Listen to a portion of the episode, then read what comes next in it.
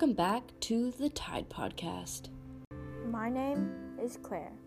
And my name is Anna Kate, and we're coming to you live from my basement. Today we'll be talking about vaccines. It's going to be super vaccinating. More specifically, we'll be talking about anti vax people. We'll start by defining what a vaccine is.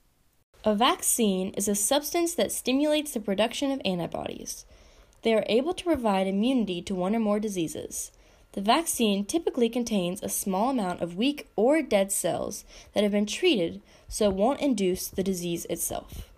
This means that weak versions of the viruses themselves are put into your body, and your immune system creates antibodies to combat the viruses. There are many different ways to receive vaccines, but the most common is a simple injection with a needle. Anti vax people are people who are strongly against both themselves and their children getting vaccines. Everyone has their own personal reason for being against vaccines. While everyone has their own reason for being against vaccines, the main basic ideas are based on a multitude of different conspiracy theories. Today, we'll be focusing on two of those. The first theory is that vaccines can give people autism. The other is that through the continual use of vaccines, our immune systems will be overloaded.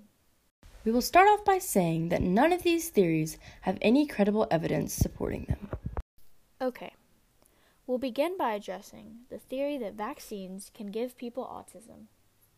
In September of 2017, a study called Anti Vaccine Pseudoscience reported that there was a link between the aluminum in vaccines and autism like symptoms in the brains of mice.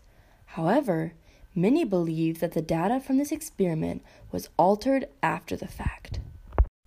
The other conspiracy theory is that vaccines will, quote, overload the immune system.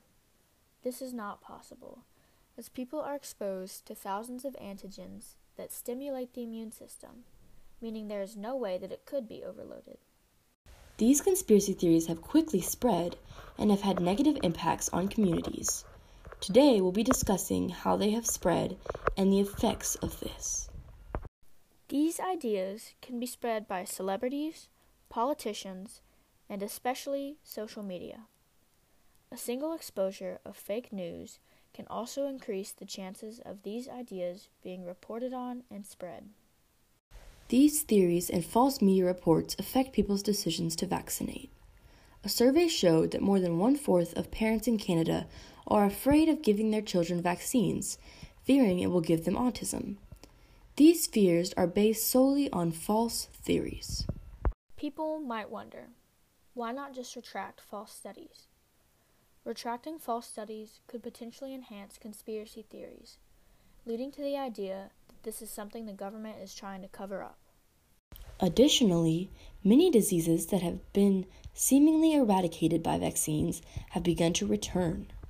One such disease is measles. Measles is a disease that causes a cough, runny nose, and a fever up to 105 degrees Fahrenheit. Additionally, it causes a pink rash to appear all over the body. Measles is spread by sneezing and coughing and can live up to two hours in the air where someone has sneezed or coughed. This disease can lead to infected ears, which can cause deafness, pneumonia, and can occasionally lead to the swelling of the brain. One out of every four cases leads to hospitalization. A vaccine was created for measles in 1963, and measles was virtually eliminated in the U.S. by 2000. Though a vaccine exists, Cases still pop up across the United States due to people not getting vaccines. Measles is the leading cause of vaccine preventable death in the world.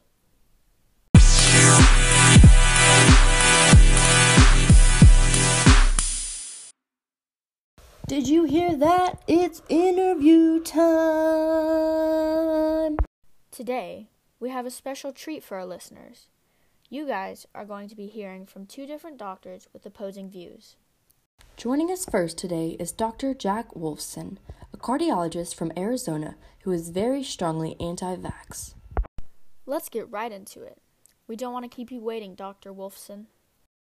Why are you against parents vaccinating their children with the MMR vaccine, which combats measles, mumps, and rubella? What I'm opposed to is, is the fact that we're injecting chemicals into our children. This is aluminum, mercury, uh, uh, sometimes aborted fetal proteins. There's antibiotics in there. We're, we're doing something that is totally foreign and totally unnatural to our children. We are experimenting on our children. Our children have the right to get infections. We have immune systems for that purpose. Cases of the measles have started to appear throughout the United States.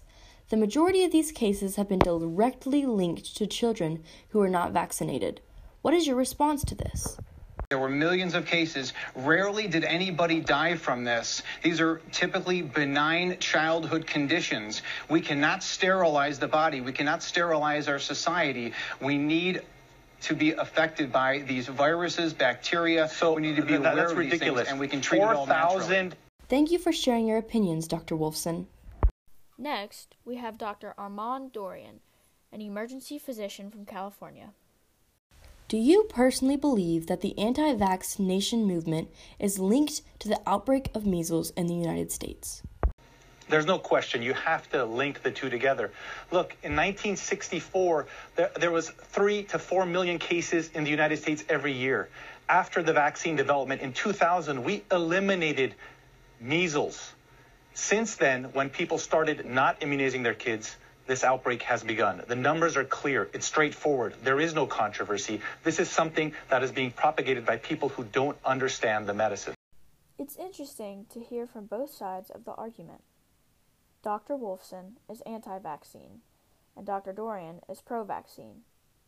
Both of these men are experts in the field of medicine, but are on two very different sides of this argument.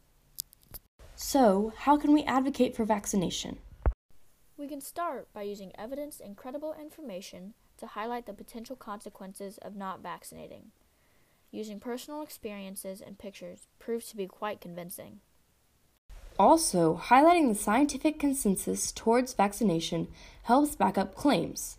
Scientists support herd immunity, which is the idea that groups will be resistant to the spread of disease if enough of the population is immune. So there you have it. Thanks to everybody out there for listening. Be sure to stay tuned to our future Tide podcasts. I'm Anna Kate. And I'm Claire. And we're signing off. Hey, y'all.